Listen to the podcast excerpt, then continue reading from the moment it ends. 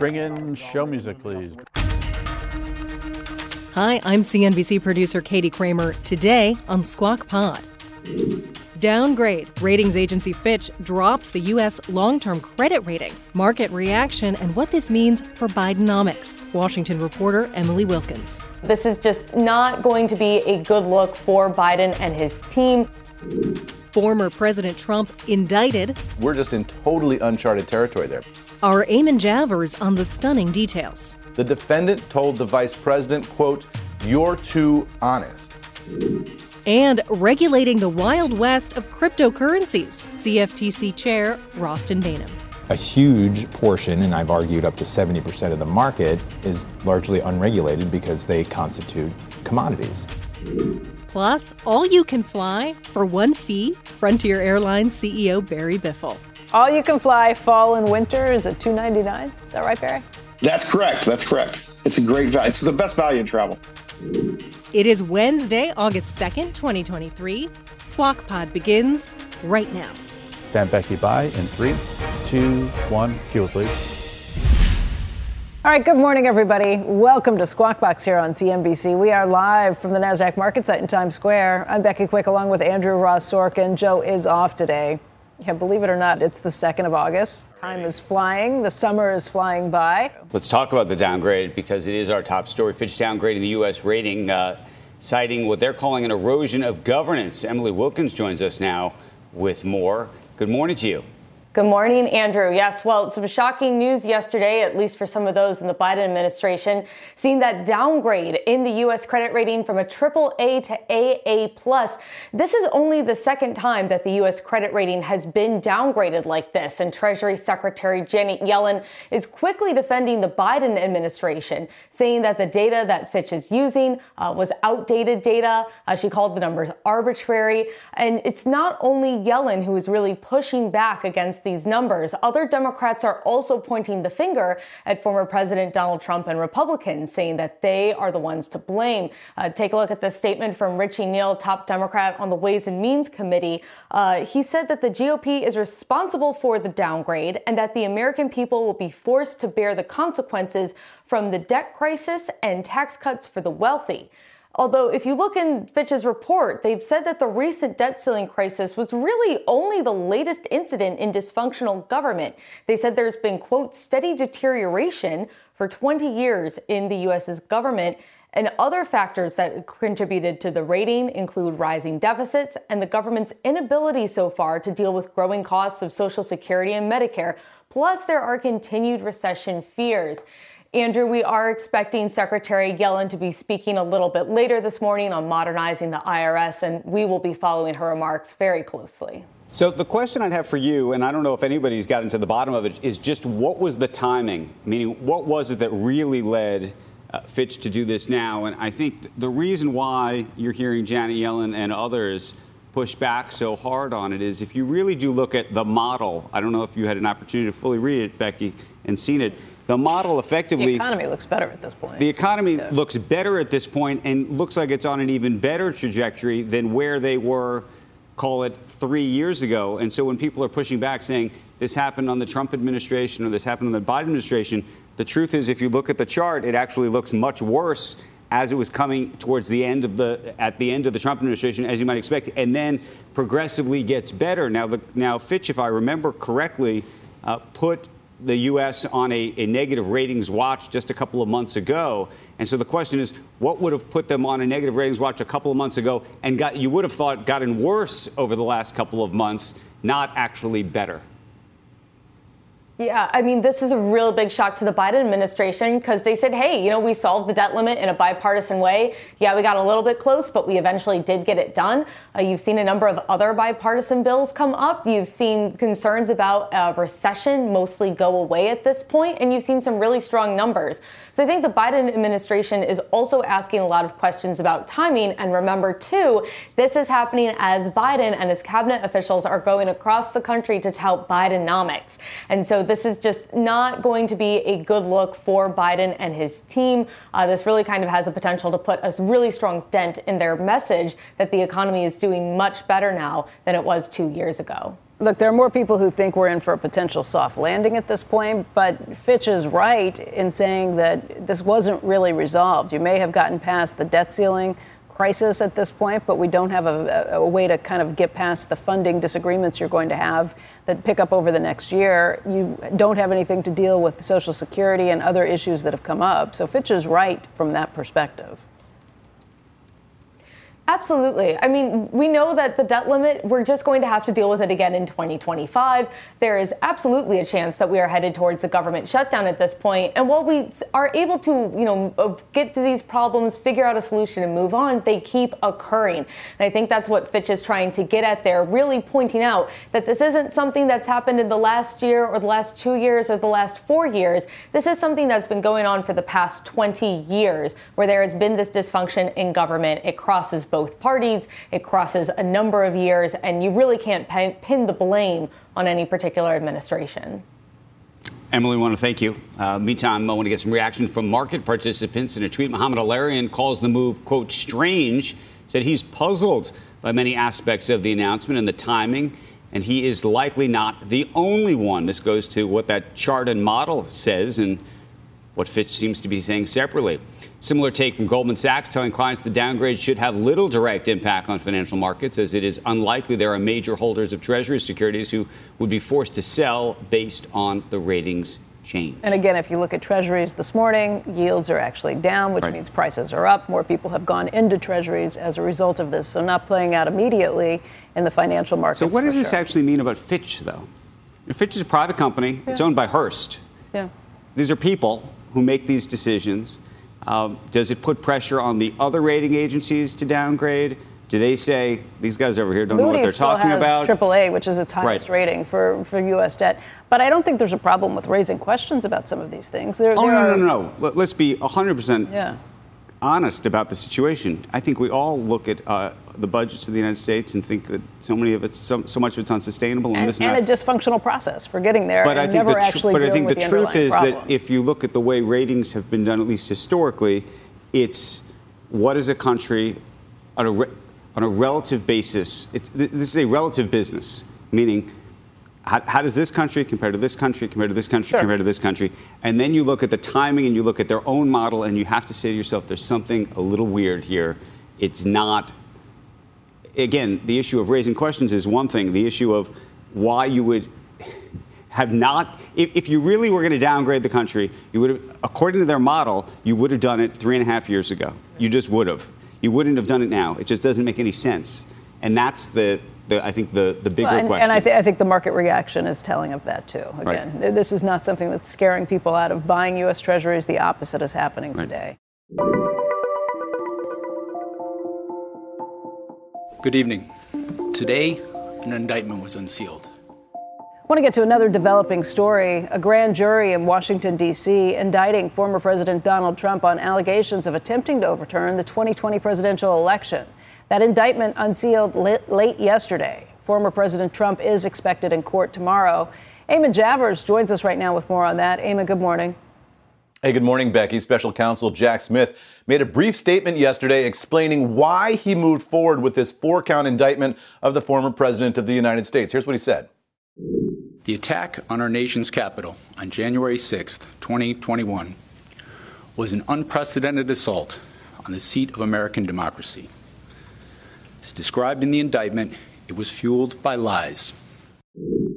Now, the 45 page indictment itself charges Trump with conspiracy to defraud the United States, conspiracy to obstruct an official proceeding, obstruction of an official proceeding, and a conspiracy against rights, that is, people's voting rights in general in this country. Now, Jack Smith said he wants a speedy trial in the case, and we're getting a sense that things are moving fast. As you say, Becky, the former president has been summoned to appear in federal court on Thursday here in Washington, D.C. at 4 p.m. That is tomorrow. The Trump campaign issued a statement statement denouncing Smith uh, in the wake of all this, saying this is nothing more than the latest corrupt chapter in the continued pathetic attempt by the Biden crime family and their weaponized Department of Justice to interfere with the 2024 presidential election. Now, in the document filed late yesterday afternoon, we're learning more about the closed door communications between the former president and his former vice president, Mike Pence, who remember testified before this grand jury and took contemporaneous notes of his conversations in real time with Donald Trump. In one exchange detailed in the document, Trump berated Pence because the vice president opposed an effort to establish that Pence had the authority to reject or return presidential votes. Here's what the document says about that moment it says the vice president responded that he thought there was no constitutional basis for such authority and that it was improper. In response, the defendant told the vice president, quote, you're too honest. Now, in his remarks yesterday, Special Counsel Smith said that the men and women of law enforcement who defended the Capitol against violent attackers on January 6th are heroes, and they did more than defend the building or the people in it. They defended who we are as a country. Back over to you guys. Amen. Also, Mike Pence yesterday coming out with his strongest statements yet against former President Trump, saying he, he doesn't think that, that Trump should ever be president again. Obviously, yeah, he he's said running no against man should him. Be above a, the Constitution. right. He is now running himself for president, but the, this is the strongest statement he's made to date. Yeah, he said no man should be uh, uh, above the Constitution, that anyone who puts himself there should be ineligible for the presidency, in effect. And it's this fascinating moment, Becky, where Mike Pence, who rarely uh, stood askance of Donald Trump at all in any way during his entire vice presidency, on the last day, in effect, of the vice presidency on January 6th, did stand against Donald Trump, uh, testified against him in this proceeding, and is now running against him. So there's this fascinating conflicts of interest here because Pence now running for president himself, Trump now running for president himself, Pence testifying against Trump providing key evidence in the form of those notes uh, to Smith, the special counsel, uh, all of that happening against this backdrop of enormous constitutional stakes because there's some real question here about what would happen if Trump were to win in 2024 and then be overseeing the Department of Justice uh, that has gone through with this case. What would that mean for American jurisprudence and law enforcement? We're just in totally uncharted territory there, Becky. Eamon, thank you. Eamon Javers. You bet. Cheese will be next. Coming up, mining for crypto clarity. Chair of the Commodity Futures Trading Commission, Rostin Behnam, on regulating finance amid new technology. A lot of the cases we brought, notwithstanding some of the bigger cases against more traditional crypto firms, are pump and dumps, Ponzi schemes, the same types of schemes and fraud that we've been seeing in financial markets for decades. Like bucket shops. Bucket shops. And, you know, it's just a different asset. Squawk Pod will be right back.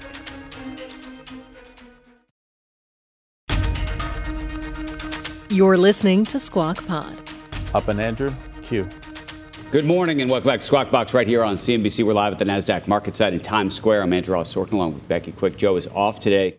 We have spoken to leaders in both the House and the Senate over the past several weeks about digital asset regulation.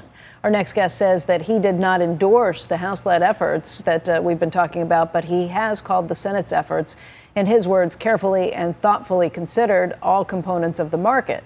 Joining us right now, he can tell us himself, is the CFTC chair, Russ Behnam. And uh, Russ, welcome. It's good to see you. Thanks, Becky. Good to see you too. There's a lot of confusion out there about where things stand. There's a recent court ruling that dug into XRP and basically said that these contracts, they're trading for retail at XRP, is not a security. Um, Gary Gensler has been pretty um, evasive when it comes to kind of getting nailed down on what he thinks about these things. Lay it out for us. Tell us where you think things stand based on what the court ruled, what the law says at this it, point. I, you know, Becky, thanks. It's good to be with you guys. I, that the court decision, and there have been a few in the past couple weeks, really just I think validate what I've been saying for a couple years that there needs to be action by Congress.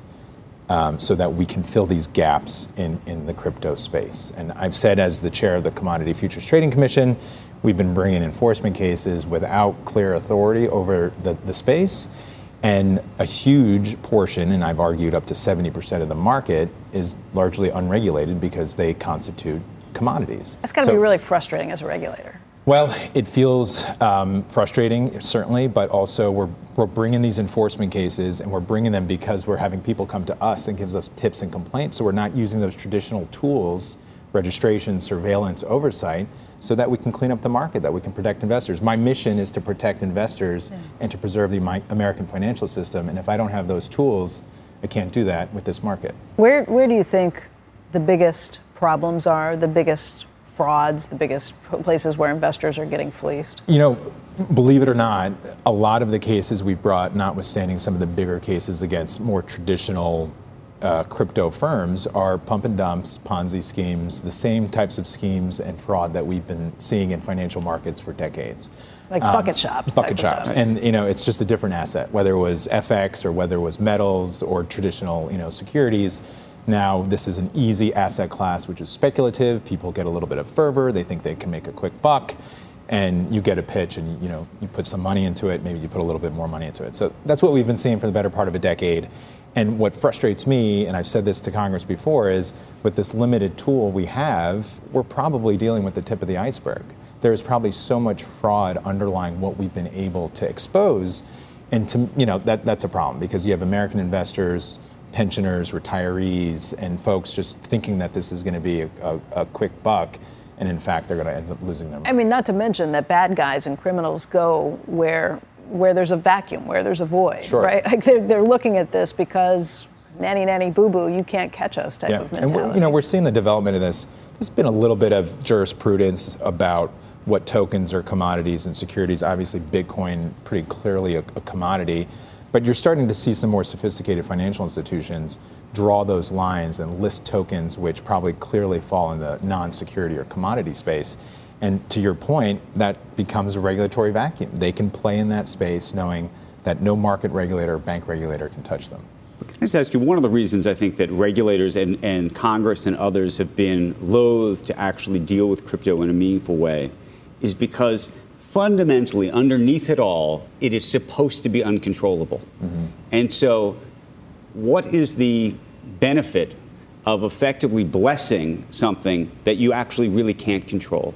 And is it a smokescreen to say, I'm going to control this thing over here, and yet what's happening over here outside of the United States and other places, I cannot control at all, which, by the way, may have a huge impact ultimately on the valuation of what you're seeing right here? Yeah. So I'll answer that in two parts. The latter first. This discussion about domestic versus international, we deal with it in all financial markets, right? We dealt with it after the financial crisis. You need comparability, you need harmonization across jurisdictions. Otherwise, you're going to find races to the bottom in sort of low regulatory jurisdictions and environments. I've been chair for two and a half years. The conversation two and a half years ago was focused on smaller island jurisdictions moving forward with a regulatory framework. Now we have the UK, the EU, and Hong Kong, Singapore actually having crypto regulation. We need to move forward, and Andrew, I think this goes right. to your first point, is I'm a market regulator. I've been seeing this market develop and evolve, ebb and flow over the past three, four, five years, up to $3 trillion, down to less than a trillion, now floating just above a trillion. The fact of the matter is, you have institutionals, investors, you have retail investors participating in this market, and I can't step back because of this fear of validation. I can't step back because what is the technology going to be in the future and what impact will it have on our economy and our country? Those are not the questions I ask. I have to ask, what is my mission? What's my responsibility? And as long as I bring enforcement actions, even one investor, one investor, that's all right. that matters. I have to protect him or her in this country because there's schemes, there's frauds, and there's bad stuff going on. Can you just tell us why it's taking Congress so long to, to get to any sort of solution on this, even in the wake of these huge frauds and schemes like FTX coming down, all of these people. I mean, there are people losing a ton of money on yeah, some of these I, things. Yeah, what, what the heck is going on? One would hope, and I think historically we, we tend to see legislation and policy res- uh, come after crises, 2008 to, to say the least. Um, I think there's, and I've had a lot of conversations with members of Congress on both the House and the Senate side, and there's just a lot of, um, there are a lot of differences in points of view about what this technology will be what its impact will uh, will be on our economy and financial markets potentially, and ultimately, given all of this fraud, there's a viewpoint of let's just make this go away and let's squeeze it out of the country versus let's endorse this, let's create innovation, let's support that. I try to balance myself in the middle, saying we right. have to focus on markets and customer protections. What happens afterwards? Well, so but isn't there a little bit of a, an Uber effect to all of this, which is to say, I mean, n- not the current Uber, but when Uber first sure. started, it started showing up in cities around the country. Oh, the move fast and break yeah. things. There was no real regulation at all. Yeah. And dare I say, they forced the issue, mm-hmm. right? There was a, you know, could you get to escape velocity to the point where people would actually have to deal with you rather than actually try to kill you? Yeah. Isn't that what's happened here? And then the question is, if that is what's happened here, is there should we be incentivizing that or not? Well, I, I think I, I, don't view that necessarily um, as the MO or the, the, the strategy for all of the businesses. Perhaps there's a few out there that seem to want to force themselves into the landscape and the ecosystem. Isn't that what's happened with crypto? Um, not necessarily. There's some good actors. They're a number. I, you talk to the crypto participants. Oh, by the way, I'm not saying say, they're bad actors. I'm just saying they, they've developed they've, something. They've complied. So there's. You talk to some of the largest institutions, which have been, I know, on, right. on the show, and you tell them you're not subject to any regulation. They'll be like, "What are you talking about? We have to comply with right. 50 states to participate." Right. And and there are obviously mon- money transmitter requirements, but it's not the federal imprimatur of the market scheme, but they're trying to get regulated. They see this as a, a validation right. of the technology. But, but, but here's, the, here's the validation issue. What happens if you validate it? You bless this. Yeah. Okay. And then something truly terrible happens yeah. with crypto outside of the United States and some other place. And, you know, mom, pop, and everybody else loses their home and does, and, and, and horrific things happen that's the, uh, that's the other side of this coin. And I don't, I don't know what the right answer is, by the way. So, so, I mean, the inverse to that is let's just. The inverse is that people make a fortune and you don't do anything, right? Well, people are still going to get hurt. I mean, my, my enforcement record for the past decade has proven that people are getting hurt, and they continue. 20% of my enforcement cases last year, 20%, more than 20%, were crypto related. That's a huge number for a financial regulator to have 20 plus percent of its enforcement record in an unregulated market. I can't. The retail FX market, right. in my, my mind, is a perfect analogy. Totally unregulated. 2008, Congress takes action. A little bit of this friction and question about do we validate retail FX? Why do you have retail participants in the FX market? We cleaned it up. A lot of the scams and the fraud went away. It exists, and that's it. I don't think we have this market infrastructure, we have this regulatory infrastructure let's use it. Right. Whether or not the technology evolves or takes off, we have to protect people. And if we just step back and say, let's just have this has happened, the same scenario that you just drew up will continue to happen. So let's at least shed some light, let's bring some transparency, let's protect people, and let's use these tools that have worked for decades for my American financial system and have made our, our financial system the best in the world. Chairman Behnam, thanks for coming in. Thanks. Good to see you guys. Good to see you. Next on Squawk Pod. Pack your bags. One airline is offering all you can fly for a flat fee. Frontier CEO Barry Biffle explains his pitch to travelers and the trip trends of 23. Over 90% of our customers plan to travel the same or more uh, than before on a go forward basis. And actually, half of them are planning to travel even more, with only 7% planning to travel less. So, so the demand is there and growing uh, versus you know 2019, 2022 even. Uh, but the challenge is in the near term, they, they went to Europe this summer. Our Frontier interview takes off right after this. This is Squawk Pod. Today with Becky Quick and Andrew Ross Sorkin. Here's Andrew. Frontier Airlines rising in the pre-market. This after the company beat second quarter profit expectations, narrowly beat on the top line. Want to get straight over to Phil LeBeau right now because he's got a very special guest this morning. Phil. Thank you, Andrew. Let's bring in Barry Biffle, CEO of Frontier Airlines, joining us from Denver today. Um, Barry, Andrew set this up. You beat the street in the second quarter, but your guidance for the third quarter and the second half of this year uh, coming in below what analysts were expecting. Paint a picture of what you see as far as the landscape over the next six months uh, for uh, Frontier. Sure. Thanks for having us, Phil. And um, things have changed a little bit, I think, uh, versus you know just a few months ago. I mean, we have surveyed our customers, and we've got a five-point movement in in our just in the frontier customer base that is actually traveling to Europe on a year-over-year basis, and that's causing some pressure and some moderation in fares in the domestic environment. And I think it's just you're seeing last year was maybe the year for domestic, and this year is the, the year for international. And so we'll see that pin up demand kind of rotate back, especially by the time you get to winter. Uh, you're going to see people going more to the Florida and the Caribbean than, going to the Eiffel Tower once we get to February. So that's caused some near term pressure. Uh, in our case, uh, we put out a guide at four to seven percent. We were disappointed that number should be double digit, but three points of it is simply the shift to Europe. And we've got another three points uh, d- contributed to the air traffic control challenges that we're seeing uh, related to the weather events. So, so until we can kind of get through those and and and kind of of get past that and these temporary challenges, it's going to pressure the near term. So, Barry, let me be clear here because there's been a lot of hand wringing by investors who are wondering has domestic demand for travel peaked or have we seen a peak in terms of airfares? You don't believe that's the case. You believe there's going to be a rotation back, correct? Well, we were curious ourselves. And Look, we, we hear these same same concerns, and so we, we just went out and, and, and surveyed our customers, and uh, we found the European information, but we also found something else that's very interesting. So, over 90% of our customers plan to travel the same or more uh, than before on a go forward basis. And actually, half of them are planning to travel even more, with only 7% planning to travel less. So, so the demand is there and growing uh, versus, you know, 2019, 2022 even. Uh, but the challenge is in the near term, they, they went to Europe this summer. You know, for you guys, ancillary revenue is a big deal. It averaged about $80 per customer in the second quarter, flat with the first quarter. You've targeted getting it up to $85. How do you raise that? Or do you notice that as the economy has had some bumps along the way over the last six months, people are a little, maybe a little more cost conscious when it comes to some of the add ons when it uh, that are part of ancillary revenue for you guys? Well, look, I mean, what's great about our model is is people want to save money. They can actually choose to to have less options. You know, in some cases, if you're fully bundled, you don't have that option. You, you have to pay the full price. Um, so sure, there could be some pressure if there's if there's some financial concerns. Uh, but the reality is, we have a very robust pipeline.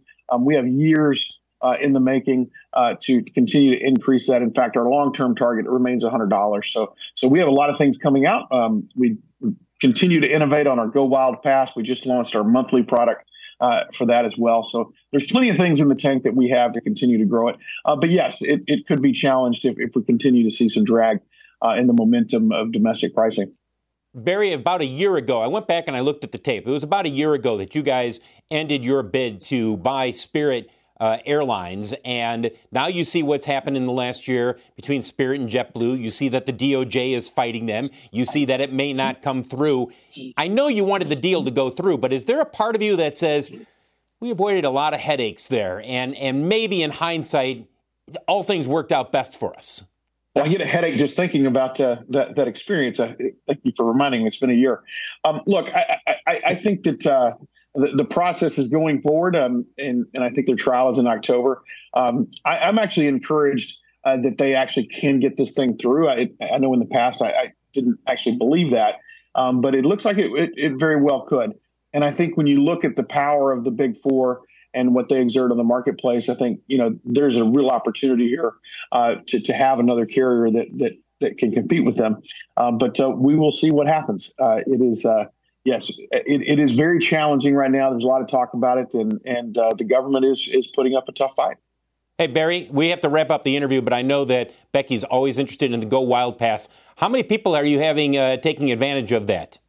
We haven't disclosed it, but uh, it's, it, it, has exceeded our expectations uh, multiple times, and we continue to innovate. We have the annual product, we have the we have the seasonal, we have the summer seasonal, we have a fall and winter seasonal, and we not also now introduced a monthly. So so we kind of have whatever you're looking for. You can even try it out now uh, with the monthly before you commit to an annual pass. So uh, hopefully Becky's gotten her. All you can fly.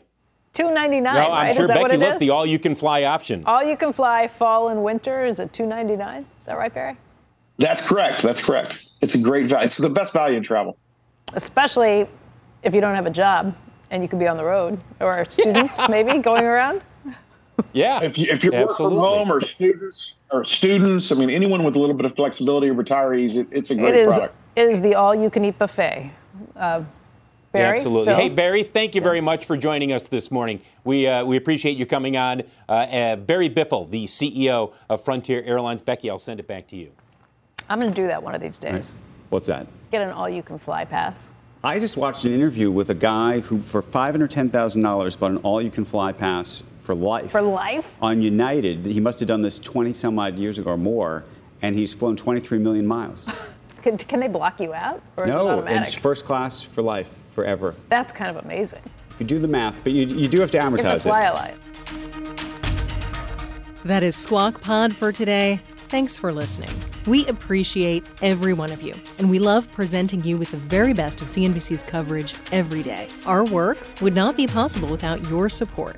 So please help us help you. Take a second right now, click that follow button wherever you're listening. And if you're listening on Apple Podcasts, give us a rating while you're at it. Those two things really do help other listeners discover Squawk Pod. And you can share any of our episodes at any time on X, the platform formerly known as Twitter, LinkedIn, your personal newsletter, whatever. Help us spread the word. Squawk Box is hosted by Joe Kernan, Becky Quick, and Andrew Ross Sorkin. They're in every morning on CNBC, 6 to 9 a.m., and so are we, right here on Squawk Pod. We'll meet you back here tomorrow. We are clear. Thanks, guys.